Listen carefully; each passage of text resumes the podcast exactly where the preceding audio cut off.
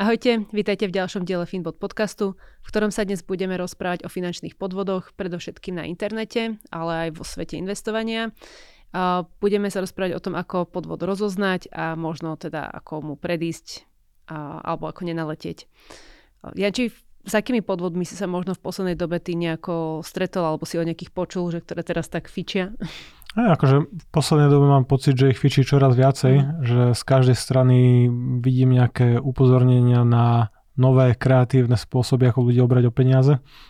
Že keď som tak nad tým sa pozeral, možno, alebo keď som sledoval to nejaký rok dozadu, tak to boli nejaké podvody typu, že na bazoši alebo na nejakej platforme si objednáš nejaký tovar a niekto od teba chce nejakú platbu vopred alebo za kuriéra a podobne. A teraz mám pocit, že sa čoraz viac objavujú podvody väčšieho rozsahu kedy mnohí ľudia akože navštívia nesprávnu stránku, zadajú údaje o platobnej karte alebo nebude úplne odovzdajú prístup ku svojmu počítaču a, alebo k bankovému účtu, že je o čoraz väčšie sumy. A zdá sa že to je častejšie. A hlavne podľa mňa sú také, že donedávna im väčšinou naleteli viac menej hlavne starší ľudia, kedy išlo o nejakých, ja neviem, princov z Afriky. Ktorí, Nigerijský princ, dedičstvo. hej, hej, ktorí slúbujú nejaké obrovské majetky, alebo aj Američania, neviem čo. A, a v poslednej dobe začína ich pri, pribúdať veľa takých sofistikovaných, že naozaj človek musí si už dávať veľký pozor aj, aj mladý skúsený človek. Do, doteraz ti stačilo mať na Gmaili spamový filter alebo na nejakom akože e-mail kliente. Mm-hmm. Občas, keď som tam klikol zo strany, tak presne dedičstvo, výhra, zadajte údaje, rodné číslo. Ale tam sa dalo veľmi rýchlo rozpoznať, že ide o podvod. Jednak samozrejme akože predmet tej správy alebo celá tá myšlienka ale aj tým, že častokrát ide o nejaké strojovo preložené e-maily, hromadné korešpondencie a tým, že Slovenčina je ťažká na preklad, veľa diakritiky a nie je to ľahký jazyk, tak bolo vidno, že to je vlastne preložené z angličtiny alebo z nejakého jazyka, že nedávalo to úplne zmysel, divné oslovenia a divné celé vety. Ale dneska, keď sa bavíme presne o tých trošku sofistikovanejších podvodoch a stránka vlastne vyzerá naozaj ako banková, že už to nie je tak amatérsky spravené, alebo platobná brána na nejakom e-shope sa naozaj tvári, že a, si kupujem z nejakého známeho obchodu nejaký tovar, tak a, tamto riziko akože rastie a tým pádom sa aj viacej ľudí možno chytí do takej pasce. Dobre, ako by si teda odlišil možno nejak, napríklad ten falošný web alebo ako jedna vec je napríklad sledovať nejaký, samozrejme domenu, len to, to je tiež niekedy ťažké rozoznať, že... Oni sa už akože dosť podobajú, že ano. už to nie je, že by ti ten dali názov banky, pomočka, hm, neviem, nejaké slovo, že to si všimneš, ale už to naozaj vyzerá cez nejaké bodky, cez nejaké úpravy, ešte je ten link má nejaké bezpečnostné zabezpečenie, alebo teda ten web, že naozaj to môže vyzerať ako reálna stránka. A ja by som si ani netrúfal, že na prvý pohľad rozoznám podvodnú stránku, a hlavné je, že väčšinou na takúto stránku ťa um, presmerováva, linkuje nejaký button, nejaké, nejaké tlačítko proste z e-mailu. Že nestáva sa situácia, kedy by ťa tvoja banka kontaktovala a dala by ti tam nejaké tlačítko, že tu sa prihlása zmen si údaje samo o sebe bolo podozrivé, že by od teba chceli, ako aby si si menila nejaké bezpečnostné dáta, údaje, ale za mňa najjednoduchšie je, jednak mám uložené stránky bank, čiže viem, že som na oficiálnej stránke VUBčky, sporky, Primabanky a podobne. Alebo ešte lepšie, ja v podstate celé internetové bankovníctvo riešim len z mobilu. Tam viem, že mám stiahnutú naozaj tú apku a vo webovej verzii banky som sa v podstate neprihlasoval asi mesiace, ak nie roky, odkedy mám mobilné bankovníctvo. Takže je to problém rozoznať, že už by som si netrúfal, že uvidím fejkovú stránku a ozajstnú, že ktorá je naozaj tá správna, či sa prihlasujem naozaj na svoj účet, alebo mi niekto zoberie tie údaje a vybieli mi konto. Prípade ešte napríklad týchto bank je, už keď si raz zvykneš na ten názov domeny a presne vieš, ako, ako má koncovku, že to je Áno, že keď ho, vpisuje, alebo že keď ho vpisuješ ty, tak ano. je to OK, že problém je, keď klikneš na niečo, čo vyzerá, hej, že v názve hej. to má názov tej banky. Len problém je napríklad, čo sa často stretám, sú nejaké e-shopy, ktoré vlastne sú pre teba nové, konečne nájdeš nejaký produkt, ktorý je akože nedostatkový, a ide všade inde a tam ho zrazu vieš zohnať. iPhone 14 za 300 eur. A nemusí to byť už ani také zlé, vieš. Ja, to už odhalíš. Často, že... často je to nejaké športové oblečenie, ktoré ani nevieš, aké modely majú, nemajú možno sú tu skopírované fotky a vlastne uh, spravíš objednávku a nič ti nepríde žiaden tovar. Akože, uh, ako rozlišiť možno, že takéto stránky, aspoň, teda však nie som úplne nejaký extra odborník, ale uh, pokiaľ viem, tak často nemávajú vyplnený uh, kontakt alebo akože nejaké kontaktné údaje, alebo keď napríklad pozrieš, o, ja čo, už som dlho takto neobjednávala nič, ale pozerala by som si napríklad sociálne siete, či sú živé, aké sú tam recenzie, či sú tam recenzie skutočných ľudí, alebo či sú to vymyslené profily. Ale to je akože dosť veľa práce na to, že si chceš kúpiť tenisky. Áno, ale napríklad veľmi rýchlo som takto odhalila stránku, keď proste som si pozrela Facebook, išla som kliknúť a iba ti otvorilo, že vytvoriť nový príspevok, že oni sa nedajú námahu vytvoriť uh-huh. nejakú fej, fejkový, akože dneska už naozaj skoro každý e-shop má nejakú na sociálnych sieťach uh-huh. proste prezenciu. Ale, ale aj to sa dá celkom ľahko skopírovať, dá, dá, že, dá. Že, že, to je krok navyše, že, že všetko sú to dobré veci, Jasné. že odhalíš také tie amatérske stránky, ano. ale keď si s tým niekto dá naozaj tú prácu a vytvorí si ten falošný profil, nahrá tam tie fotky, dá tam Jasné. pár falošných recenzií, tak to stále môže pôsobiť akože dobre, že mm-hmm. Google recenzie a Facebook, sociálne siete, že dajú sa vytvoriť aj pre podvodné stránky. Za mňa, mne sa to stať nemôže, lebo nenakupujem moc online, alebo takže, alebo takže keď nakupujem, tak nakupujem z dvoch, troch eh, tých istých obchodov a, a viac menej dookola tie isté veci. Ano. Že pomaly a tri štvrtiny mojich objednávok sú z Alzy. Mm-hmm. Asi to neberiem ako reklamu, asi každý objednáva z Alzy. Hej. Že pomaly už aj oriešky, zubné pasty a všetko si kliknem doručiť do Alza boxu.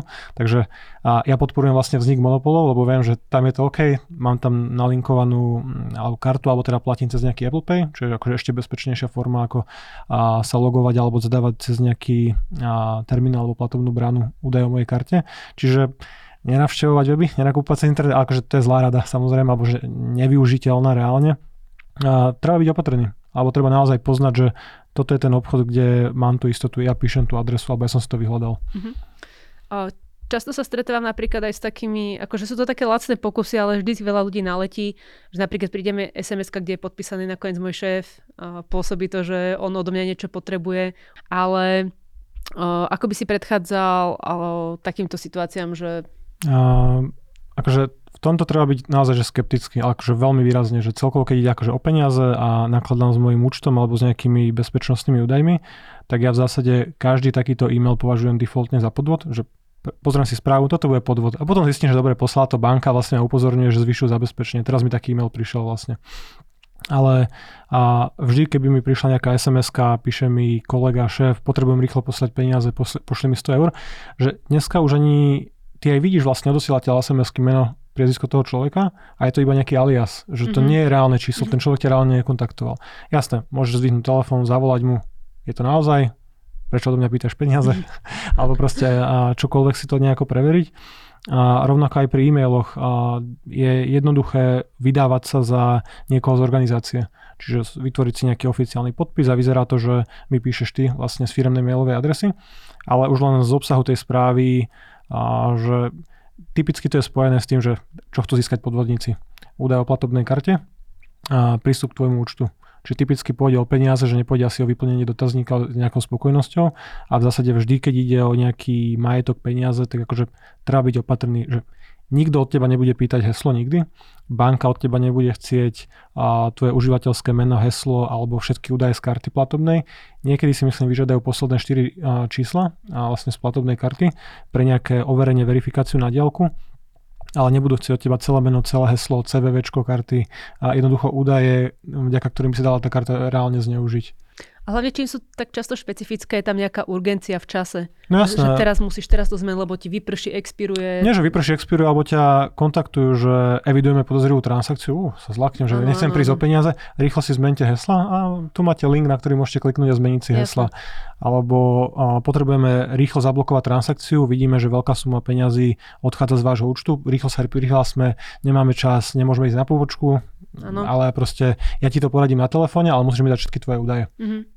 Toto je vlastne príklad, ktorý sa nedávno stal jednej známej, ktorú poznám. Bolo jej volané práve akože z jednej známej slovenskej banky, samozrejme podvod, ale akože samozrejme banka za to nejako nemôže, to je, to je náhoda, ktorú si vybere v podstate asi, ale uh, strašidelné je to, že ako to už je sofistikované, že není vôbec problém si z nejakých možno iných stránok zohnať nejaké rodné číslo alebo proste nejaké citlivejšie informácie, s ktorými navodí ten pocit, že naozaj uh-huh. poznám o tebe tieto veci, poznám tvoje tieto údaje a človek získa taký väčší pocit dôvery, že naozaj ide o tú banku. A miesto toho, aby ten človek v tom momente napríklad buď zložil a radšej zavolal sám na uvedené ano, oficiálne aby si ty mala istotu, na, že na volám do banky. Áno, Presne. alebo navštevil nejakú pobočku. Uh, jednoducho, to, takto by som to už dneska riešila asi ja, že keby zrazu bolo niečo také, že tak, jak si ty hovoril, banka si nepýta nejaké zmeny údajov alebo treba niečo rýchlo meniť. Uh, sami týmto veciam pristupujú veľmi opatrne, ale je to pre mňa podozrenie, že radšej zložím a idem si to overiť fyzicky buď tam, kde ja naozaj tej osobe dôverujem, alebo jednoducho zavolám na oficiálne číslo uvedené na web stránke. Stále, stále väčšina bank má pomerne veľkú pobočkovú sieť, Hej. že keď to je naozaj dôležité, vážne a mal by som pocit, že to je skutočný problém, tak vybehnem na tú pobočku, mm-hmm. kde si ma overí pracovník a viem, s kým sa bavím, viem, kto je na druhej strane t- tej telefónnej linky, ale ja nemám šancu rozoznať, z akého pevného čísla mi volajú. A pozbierať údaje dneska o niekom, a, tak aby tá druhá strana pôsobila, že ťa naozaj pozná a že vie, že si klient banky, že to nie je zase tak ťažké. Mm-hmm. Myslím si, že rodné číslo je ťažké relatívne nájsť, akože asi budú nejaké databázy, môžu ti uniknúť, môžu sa niekde strátiť asi ale dátum narodenia, hm, obchodný register, živnostenský register, že mnohé tie dáta vieš pozliepať. A, a asi by ľudia vedeli nájsť môj súkromné e-mail a telefónne číslo, lebo som niekedy niečo predal cez bazoš. Alebo nejaký inzerát je niekde v pamäti. Čiže a dá sa nájsť mnoho údajov a mnoho údajov samozrejme ľudia zdieľajú na sociálnych sieťach, jedno či na Facebooku, alebo nejaké firemné dáta, kde pracujem, LinkedIn Presne, a podobne. No. A tá druhá strana môže vyvolať taký ten pocit, že, uh, že naozaj volajú z tej banky a ja, ja všetko mne vedia, vedia, že tu mám účet, lebo som uh, followujem stránku sporiteľne, tak akože asi by som nefollowoval banku, ktorú nemám, akože keby sa, mm-hmm. že mhm. som takýto uh, typický používateľ sociálnych sietí, takže uh, ja by som dal, že nedôveruj, preveruj, je také akože jednoduché pravidlo a v zásade nikdy sa nenechať nejako rýchlo zmanipulovať. A teraz znovu sú rozbehnuté také, akože aj mne volali také rôzne automaty. Polícia Slovenskej republiky, Áno. máte zablokovaný účet, že to mm. prebehla si celú našu firmu, mm. že skoro každý dostal ten telefonát. Jasné, do dvoch, troch dní si prečítaš v médiách, že takéto niečo sa šíri, blokujte, nedvíhajte, ale keď oni vlastne robia takéto kobercové bombardovanie, zavolajú 10 tisíc ľuďom a niekto sa naozaj videsí, že úspory nie, nie sú bezpečí a nie, že ich vyhodí z okna, že aj to sa deje, že sme dolu polícia, hoďte nám peniaze v sáčku, že aj také sú podvody, ale aj také tie sofistikovanejšie, proste oslovíš 100 tisíc ľudí, niekto na to klikne a škoda sa stala. Mm-hmm. A tie banky to už hlavne nevedia nejako vrátiť, lebo po väčšine keď zadaš platbu a je okamžite zrealizovaná SEPA platba, okamžite tie peniaze samozrejme opustia okamžite ten účet, na, ktoré, na ktorom pristáli. A nehovoriť o nejakých kryptomenách, kde sa v momente, ako proste pošleš tú menu niekde preč, tak a, sa už k tomu akože nikdy nevieš nejako dostať. Môžeš ju asi dotrekovať, že kde skončila, tým, že to je nejaký akože verejný zápis, ale, ale už to nezískaš nejako naspäť.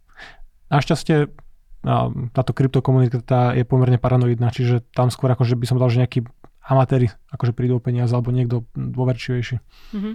Ten príklad, ktorý sme aj spomenali z tej banky, že bol tak presvedčivý, tak to viem iba v priebehu dvoch dní, že tam naozaj dvaja ľudia z blízkeho okolia tam nechali desiatky tisíc. No, bohužiaľ takto prišli, že jeden okolo nejakých 6, druhý okolo 20, takže um, a to už ti zmení život reálne. To už že... sú akože veľké problémy. No. A to ešte vezme si, že koľko ľudí sa neprizná, že keď aj vidíš nejaké štatistiky, a myslím, že pre Slovensko som ich nenašiel, ale Česká národná banka mala nejaké dáta, tak akože um, jasné, pokiaľ ideš na, na, na políciu, kontaktuješ banku, tak sa to akože môže niekde zaevidovať, prejaviť a sú nejaké čísla a že mnohí ľudí sa nepriznajú k tomu že ne o tom ľudia nehovoria, ale väčšina ľudí si to nechá pre seba, alebo si proste v nejakom momente uvedomí, že, a, že proste som spravil chybu, hlúposť a je mi to trápne a viem, že tie peniaze už nedostanem. Ako, jasné, bolo by lepšie ísť na tú políciu a riešiť to, aby sa to nestalo ostatným, ale že o mnohých podvodoch, možno aj vo väčšom rozsahu, že keď ľuďom vybielia ten účet alebo prídu veľa peňazí, sa nemusíš ani dozvedieť. Mm-hmm. Tebe to aspoň povedia ľudia. Nie, nie. A vieš čo, my to začali hovoriť náhodou, tesne predtým, ako sme vôbec nahrali tento podcast. Ano. Bez toho, aby som mi spomenul, že taký podcast ideme nahrávať naozaj v priebehu pár to posledných dní. 100, 100 komentárov ľudí, ktorí prišli o peniaze. Dúfajme, radi... dúfajme, že nie. Budeme dúfajme, radi. že nie, ale dajte nám aj vy potom vedieť, že ak ste sa s niečím stretli, čo možno sme aj my nezachytili, budeme radi, keď o tom budeme šíriť nejak spoločne o svetu, aby čo najmenej ľudí nejak naletelo. Dobre, začali sme rozprávať o nejakom zabezpečení a o, tom, o tej prevencii. Sú samozrejme nejaké ďalšie možnosti. Jednak možno neopakovať jedno heslo na viaceré uh, účty. To je úplne, to je úplne kľúčové. A Jasné. Ľudia sú zvyknutí, že keď neviem, proste používajú nejaký e-mail a nejakú, povedzme, máš Gmail, používaš nejaké heslo, dobre, tak pamätáš si ho, lebo ťa často vyťukávaš, keď nie je zapamätané a to heslo potom použiješ všade. No problém je, keď nejaká z tých iných stránok, kde ho použiješ nejaký podvodný e-shop, alebo jednoducho len dojde k uniku údajov aj z normálneho akože poctivého obchodu, že proste niekto ich hackne, zoberie databázu kontaktov alebo nebude sa dostane k tým heslám, alebo ty nevieš, ako sú presne uložené kde a tým pádom ja keby som vedel, že s tvojim účtom je spojené nejaké heslo, tak sa skúšam poprihlasovať na rôzne iné weby, mm. lebo ľudia používajú málo hesiel a v zásade asi takmer nikto nedodržiava tie pravidla o tom, že by to malo byť komplikované heslo, a znaky, čísla, špeciálne znaky a podobne. Tak našťastie dneska ťa už k tomu nutia tie weby, ale z toho dôvodu práve opakujú tie isté hesla, jak sme ano, hovorili. A, to je, to je a namiesto Ačka dáš zavináč a také tie ano. jednoduché pre teba zapamätateľné mm-hmm. veci, ale že čím to heslo uh, vyzerá viacej ako nejaké slovo alebo nejaký výraz alebo nie sú to náhodný zluk uh, znakov a čím je kratšie, uh, tým ľahšie sa dá prelomiť potom aj hrubou silou. Keď ten web ťa nevyblokuje, tak proste spustíš nejaký program, nejaký skript, ktorý skúša všetky možné kombinácie a skôr alebo neskôr ti ten účet prelomí. Čiže ja keď sa pozriem na moje hesla, tak väčšina z nich má niekde okolo 24 znakov, čo je absurdné a skoro žiadne z nich si nemusím pamätať, lebo uh, používam vlastne apky, ktoré tie hesla vytvárajú, vytvárajú ich náhodne, extrémne dlhé, extrémne komplikované a to sú práve tie password manažery. Čiže dneska už asi v každej firme, v každom korporáte nutia použi- akože nutia v dobrom mm-hmm. používať uh, nejaký password manažer, kde ty máš extrémne silno zabezpečený vstup do tej apky, ktorá eviduje tie hesla a potom vlastne a, vytváraš si unikátne hesla pre každú nejakú službu, a, ktoré sú komplikované a v zásade sa skoro nedajú prelomiť.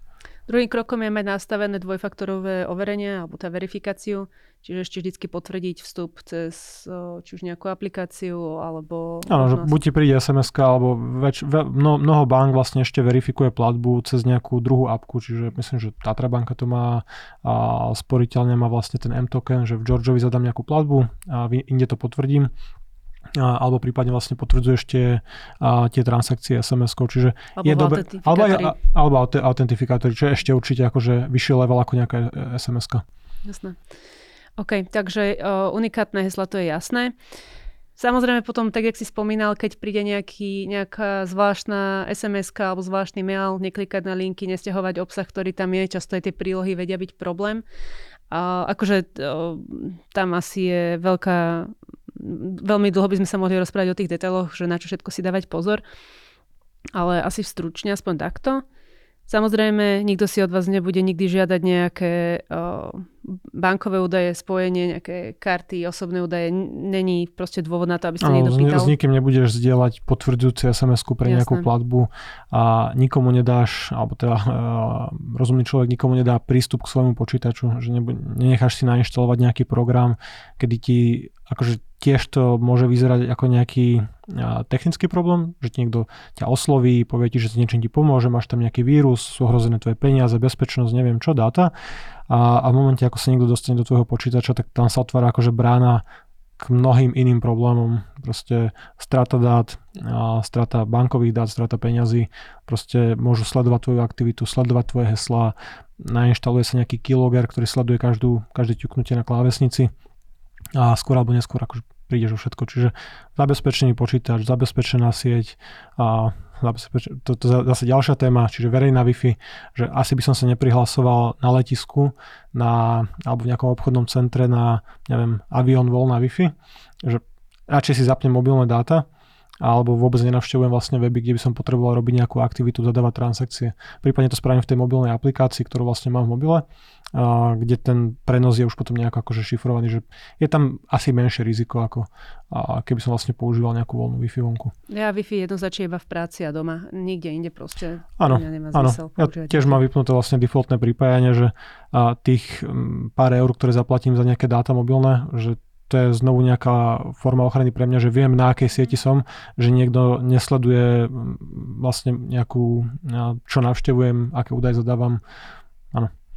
Časočne sme to už tiež načrtli, ale problém je aj takéto sociálne inžinierstvo, kde ľudia zneužívajú jednak možno nejakú svoju autoritu, že tvária sa, že sú policajt alebo nejak tak, mm. zneužívajú o, proste takéto Nejaké postavenie, postavenie ľudia, ktor- ktorým zvykneme akože veriť. A to už je ťažké, že predtým sa je ťažké brániť, lebo tam je neobmedzená kombinácia možností, s čím to môže niekto osloviť. Presne, že na každého bude fungovať niečo iné a a tomu sú akože celkom pekné knižky, ale som ich čítal už dávno, ale niektoré príklady, čo si pamätám, je, že celkom ľahko sa práve dá ovplyvniť človek, ktorý nejako prirodzene rešpektuje nejakú autoritu, mm-hmm. čo sme akože väčšina z nás, keď ti zavolá nejaký policajt, ale že a keď sa vydávaš ako nadriadený toho, komu volá, že nie každý si overí ako klapku a proste keď bude chcieť niečo preveriť, tak si skôr akože tak agresívna, že rýchlo to potrebujem, mm-hmm. vieš s kým hovoríš mm-hmm. a mhm. proste a u niekoho to môže byť akože šéf, niekto z organizácie a volá ti šéf tvojho šéfa, ktorého priamo nepoznáš, nerozoznáš jeho hlas, ale povie ti, že je to dôležité, bojíš sa o svoju prácu, tak proste pošleš tú platbu alebo zaplatíš tú faktúru. Mm-hmm. Povie ti, som na letisku, potrebujem rýchlo poslať peniaze, rýchlo uhrať túto faktúru, teraz ti prišla mailom ja keď som si pozeral a, môj inbox, alebo teda spam, kde to pravidelne hážem tieto, tieto vlastne podvodné maily, tak a, mne za mesiac dojde, neviem, 10, 15, 20 proste víziev na úhradu nejakej faktúry za nejakú službu. Jasno, viem, že som si nič neobjednal a pekne to putuje do toho priečinka, aby som to už nikdy nevidel, ale ťažko to rozoznať. A, to boli vlastne aj v zahraničí také celkom dlhoročné časté podvody, kedy myslím niekto posielal pravidelne faktúru, neviem či to bolo Google alebo Microsoftu a oni mu to vlastne vždy uhradili. Tak poslal ďalšiu a vždy nejaké sumy, vždy tam niečo napísal, reálne to bolo pár miliónov, kým sa na to prišlo. A to sú veľké firmy. Takže mm, ťažko, proste treba byť skeptický, treba byť opatrný veľmi. Jasné. Dobre, o, taktiež môže byť podozrivé, keď niečo sa tvári, že je veľmi dobrá ponuka a veľmi limitovaný čas. Akože bohužiaľ je to často taký efektívny marketingový nástroj, ktorý sa dá používať aj normálne legálne a mm. vlastne aj v nejakom dobrom úmysle, že idem predávať človekovi naozaj to, čo potrebuje a chce mu teraz ponúknuť nejakú lepšiu možnosť, ako to no, získať. No, sme aj zvyknutí na výpredaj, že keď vidíš na nejakom akože e-shope, kde objednávaš veci 30-40% zľavu, tak ti to nepríde podozrivé a klikneš na to. A keď nevieš na akom si obchode, alebo proste vidíš niečo vo veľkej zľave, čo ťa proste veľmi zaujme, alebo to je, nebude aj na Facebooku, vlastne veľmi, veľmi propagované naháňajú takéto rôzne e-shopy a ja neviem, či reálne existuje, ja neviem, či mi ten tovar pošle, keď ho nepoznám. Keď sme ešte spomínali to sociálne inžinierstvo, tak som si spomenula na AI a to, ako sa dá pri sociálnom inžinierstve napríklad zneužiť. Dnes už asi tá, všetci ste sa stretli s tým, že je možné skopírovať niečí hlas alebo nie, či stačí len fotku a dá sa rozanimovať. Začína to čoraz viac pôsobiť, že to ide o reálnu osobu, ktorá vám volá, či už hla- cez telefón to je ťažko rozlišiť, už keby tam len šušťalo niečo v pozadí. Jasné, fúka vietor, upraví sa to, aby to nebolo akože dokonalé, akože ni- nikto nemá dokonalé spojenie, že nesedíš vždy v štúdiu, keď s niekým telefonuješ a ešte keď ja vlastne vidíš meno tej osoby, ktorá ti volá, alebo sa to číslo zobrazí ako niekto, koho poznáš ako tvoj šéf, aj ten hlas znie uveriteľne, že čo skoro sa asi dostaneme do tej fázy, že ani tomuto sa nebude dať veriť. Áno, áno. Že budeme sa musieť prispôsobiť. Že to teraz je také akože relatívne jednoduché, aj keď samozrejme na to akože skočí, že SMS, e-mail, nátlak a proste nastavia sa nejaké pravidla v rámci firmy, že toto sa nemôže kontrola štyroch očí nahlásiť, preveriť a podobne. Ale áno, že keby mi niekto zavolal a mám pocit, že viem, s kým sa rozprávam, ten dialog prebehne v poriadku, tak akože ako, ako rozlíšim, že mi niekto nevolal naozaj. Nechcem byť paranoidná, ale znovu sa začneme všetci stretávať a chodiť do pobočiek áno, fyzicky. Áno, áno, budú otvárať banky kamenné pobočky, lebo sa budeme bať zadať platbu. Nie, akože, áno, treba, treba byť opatrný a mm, ani sa nedá akože stanoviť nejaký presný set pravidel, že ty dneska vymyslíš nejakú metodiku, ale akože tie nové technológie sú veľký pomocník, že určite bankám pomôžu a zamedziť a nejakému zneužitiu kariet, môžu na základe nejakého vzorca tvojho míňania peňazí vyhodnotiť transakciu ako rizikovú, stopnúť ju, preveriť ju s tebou. Na druhej strane sa dajú zneužiť technológie akože na takéto podvody. Dobre, poďme sa pozrieť na možno špecifický oblasť investícií mne, keď niekto povie podvod vo svete investovania, tak ako prvé mi napadnú nejaké Ponziho schémy alebo pyramidové hry. A skús proste len tak trošku priblížiť, že o čo ide a možno nejaké príklady uviesť. Uh-huh. Uh, akože pri investovaní ten princíp je rovnaký, proste niekto ti chce zobrať majetok, zobrať tvoje peniaze.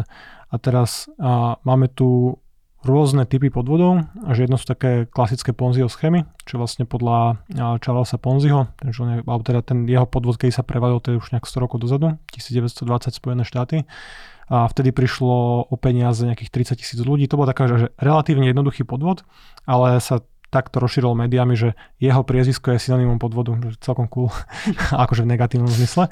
A, a vlastne na dnešné peniaze to bolo niečo cez 200 miliónov, akože koľko sa vlastne strátilo na, na tejto schéme. A princíp Ponziho schémy je relatívne jednoduchý, čiže vidíš niekoho, kto ti ponúka nejaké vysoké výnosy, ideálne stabilné, pravidelné a vysoko, vysoko nadpriemerné.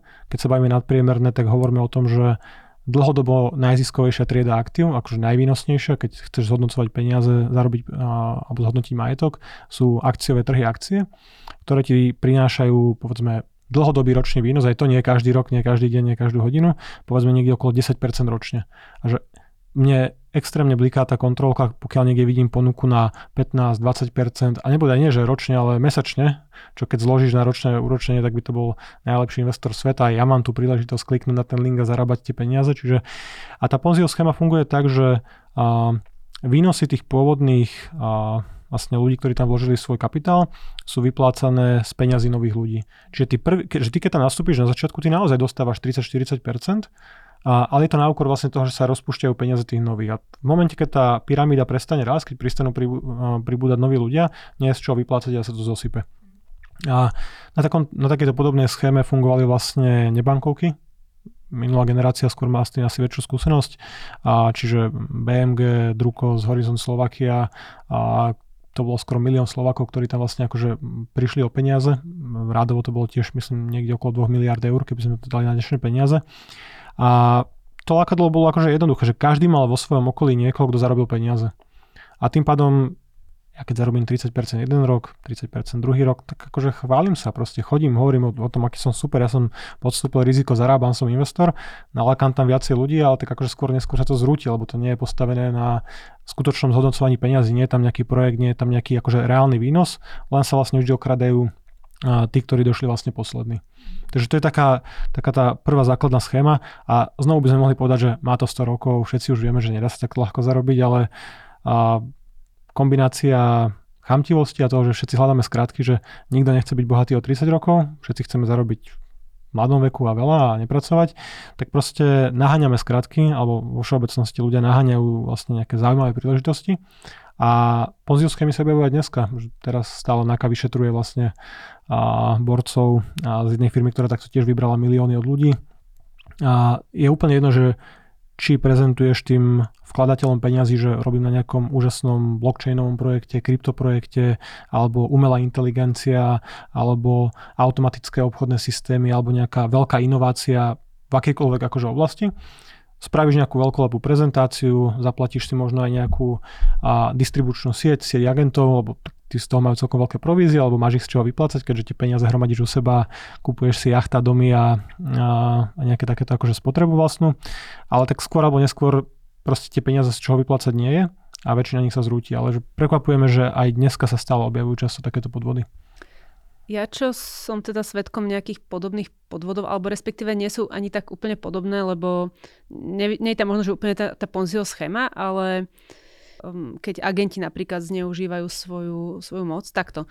Uh, agenti, uh, verím tomu, že 90% sú poctiví, dobrí ľudia, ktorí chcú naozaj, akože majú nejaký dobrý zámer uh, proste pomôcť zlepšiť nejaký finančný stav uh, svojho klienta ale bohužiaľ no proste disponujú citlivými informáciami o, o tom klientovi uh-huh. a môže to no, dopadnúť ako aj s ním tak. jednať, poznajú tie údaje, že to, čo je najväčší problém pri tých hromadných SMS-kách a telefonátoch, že ty nevieš, s kým voláš, ale že ty môžeš veriť tomu svojmu spolužiakovi z tej strednej školy alebo niekomu, kto ti um, predal poistku alebo spravil hypotéku a podobne a príde za tebou, povie ti o nejakej super príležitosti, máš pocit, že dobre, tak asi je to odborník na peniaze, vyzná sa, pracuje v tom, a aké má pekné auto na leasing, na leasing nevieš a zveríš tomu človeku peniaze, že znovu treba si dať pozor, že komu vlastne dôveruješ, komu zveríš tie peniaze, za akou firmou spolu, spolupracuje si preveriť, či je to nejaký registrovaný subjekt, či ten agent je registrovaný. Ale akože ani to ti nedá nejakú záruku, lebo väčšina finančných agentov sú skôr podnikatelia, ľudia na voľnej nohe, a živnostníci a podobne.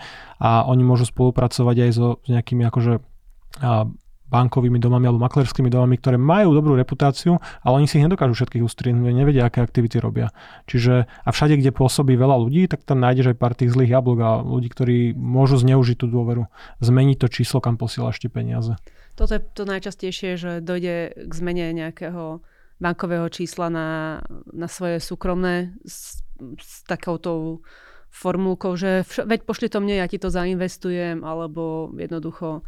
Postaram sa ti o dane, alebo čokoľvek. Alebo bohužiaľ už som počula aj, že pri refinancovaní vlastne, kde vybavoval tú o, proste zmenu medzi nejakými bankami, uh-huh. tak vlastne tam potom... Že sa načerpali peniaze. Načerpal sám sebe peniaze. Ale opäť, o, opäť dá sa tomu predísť. Stačí si jednak pozrieť aj to číslo účtu. Väčšina týchto agentov by nemala chcieť, že nejaké peniaze im posiela na ich účet. Väčšinou sú to nejaké zberné účty. No, nikdy neposielaš akože peniaze na účet agenta. Väčšinou je to tá banka, poisťovňa. Obchodník s cenými papiermi.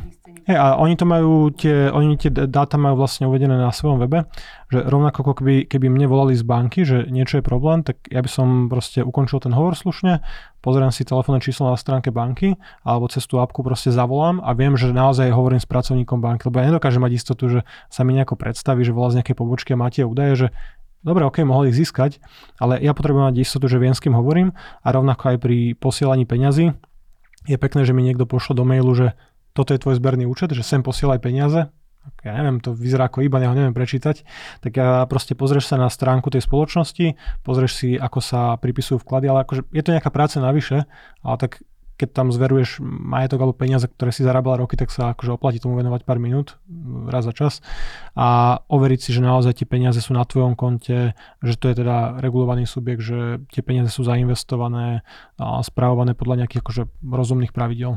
Mňa to prekvapuje z pohľadu toho podvodníka, lebo to je taká krátka cesta, že to sa no, tak príde sa na to. Veľmi rýchlo akože, sa na to príde. A... Ale akože a stále sa to deje, že tí ľudia nevyberú milióny a nežijú potom v Karibiku, že proste reálne idú sedieť a zistíš, že mali nejakú závislosť od nejakého gamblingu alebo niekomu inému dlžili peniaze, Presne. ktorý je nebezpečnejší ako my dvaja, tak proste to zoberie niekomu inému. Jasné. Dobre, načetol si ešte nejaké teda opäť možnosti, ako sa chrániť, že napríklad teda skontrolovať číslo na, na tom oficiálnom webe, ktorý ty poznáš a podobne je aj ešte nejaká vyššia moc, ktorá chráni. Dobre, naražam na nejakú Národnú banku Slovenska alebo podobne. To súvisí s tým vlastne, že investuješ cez regulované subjekty. Že keď sa bavíme o správe peňazí, tak a, môžeš prísť do banky, čo je celkom akože pre väčšinu ľudí dôveryhodná inštitúcia, inštitúcia a máš tam uložené peniaze, možno máš nejaké ich produkty, nejakú hypotéku a oni ti väčšinou vedia sprostredkovať aj nejakú formu investovania. Typicky to je komplikované a je to drahé, to väčšina ľudí nerobí. Ale považujeme to za bezpečné. Poplatky a dania a takéto veci, akože teraz dajme stranou. A môžeš investovať cez a, správcovskú spoločnosť nejakej banky. Veľmi obľúbený spôsob zhodnocovania majetku a nejakého investovania. Drahší, nekomfortný, ale, ale je bezpečný aspoň. A máš obchodníkov s cenými papiermi, ktorí tiež sú regulovaní prísne Národnou bankou Slovenska a na ktorých sa vlastne vzťahuje potom garančný fond investícií, čo nejaká obdoba fondu na ochranu vkladov, ktorý je v banke, že do 100 tisíc eur v banke máš garantované svoje depozity, svoje peniaze a v prípade nejakého úpadku toho, a, tej danej banky. A pri tom garančnom fonde je to trošku iné, že ty si vieš na stránke garančného fondu investícií pozrieť členov, typicky sú to obchodníci s cenými papiermi alebo nejakí správcovia peniazy takýto. A vieš si pozrieť, či je členom a tam je vlastne garancia do výšky 50 tisíc eur v prípade sprenevery.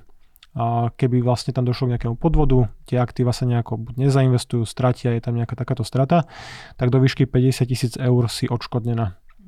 A tým pádom Samozrejme podstupuješ investičné riziko, že investujem do akcií, tak akože nikto ma neodškodní, keď akciové trhy klesnú kvôli covidu alebo kvôli nejakej veľkej finančnej kríze, ale minimálne chceš byť chránená vlastne pred tým nejakým podvodom v tej danej spoločnosti.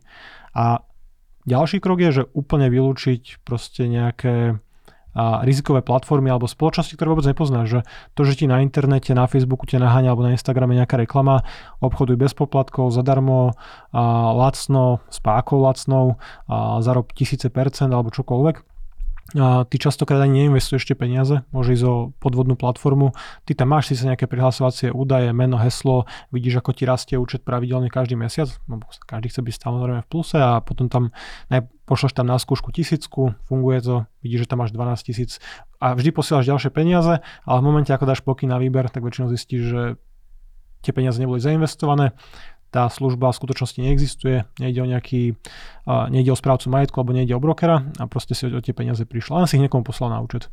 toto je podľa mňa často ten problém aj pri online platforme, ale taktiež aj pri nejakom agentovi alebo pri nejakom človeku, ktorého poznáš, že oni si často niekedy sofistikovane práve budujú chvíľku aj dôveru, že chvíľku všetko funguje. Vyzerá, že vyplácavé nakoniec aj pri tých Ponziho schémach to tak bolo. A tie, akože tie Ponziho schémy môžu fungovať roky. A Bernie Madoff, najväčšia Ponziho schéma v Spojených štátoch, že ten fungoval neviem, či 20-30 rokov pomaly.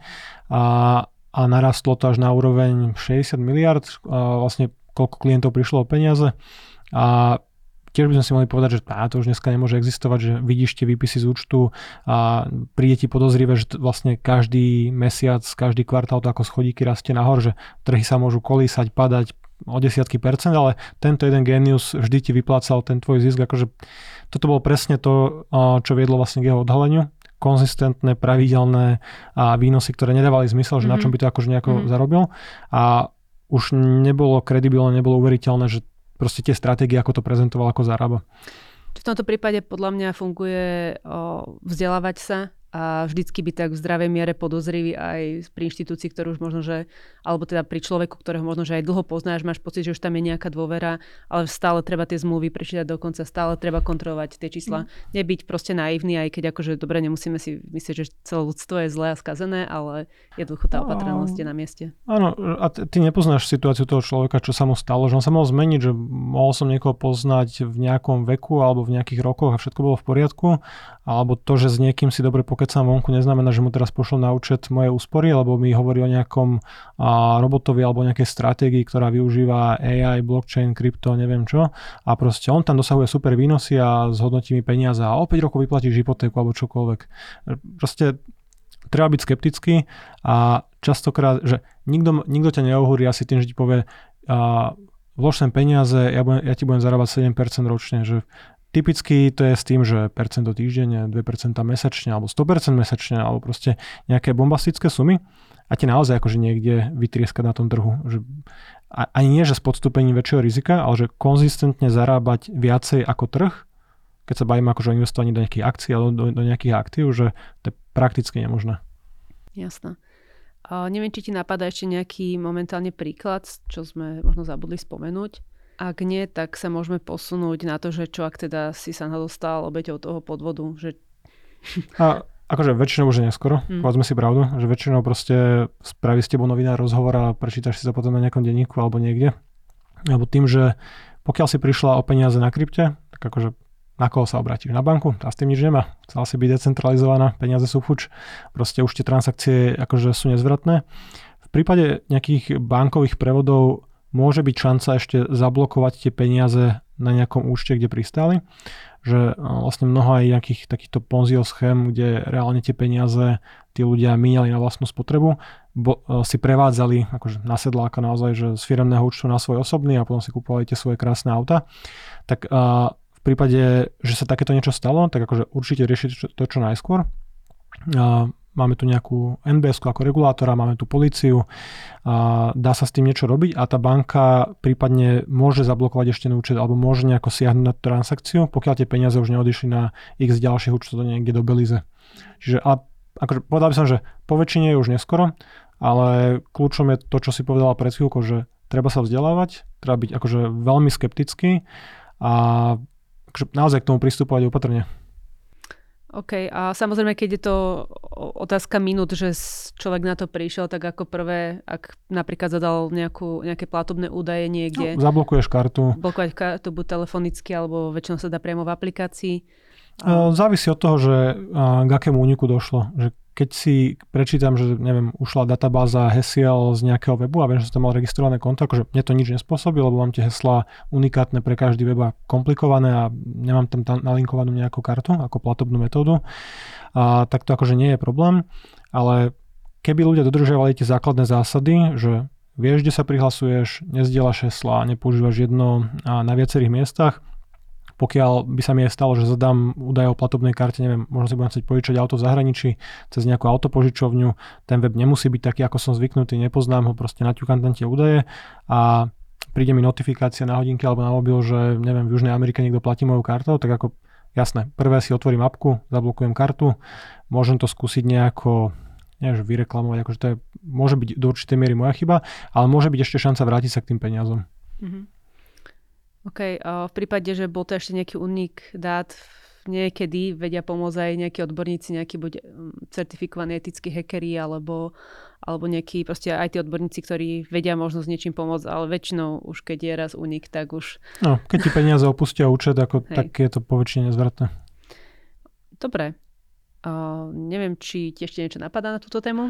Uh, akože aktuálne nie, ale verím, že do pár mesiacov sa obnovia, uh, objavia nové kreatívne spôsoby, mm-hmm. ktoré proste presiahnu tento rámec. Čiže ja by som povedal, že neberme si z toho nejaké konkrétne stratégie, že tu si zriať účet, používaj túto banku a všetky maily máš, že niektoré môžu byť užitočné, niektoré informácie môžu byť fajn, ale treba to proste preverovať. Treba nad tým rozmýšľať, treba vedieť, že tie podvody sa dejú, pravdepodobne sa budú diať čoraz častejšie budú vyzerať čoraz lepšie a sofistikovanejšie a ja sám sebe nedôverujem, že by som ich vedel odhaliť, tak proste budem niektoré technológie možno využívať nie úplne naplno. Proste budem používať tú apku, tak ako je. Ale nebudem sa snažiť robiť nejaké, nejaké kreatívne kotrmelce proste s majetkom a premiesňovať to medzi brokermi a podobne, lebo kdekoľvek proste vstúpim na mínu, tak proste vynulujem roky úsilia, ktoré som si vlastne budoval ten majetok.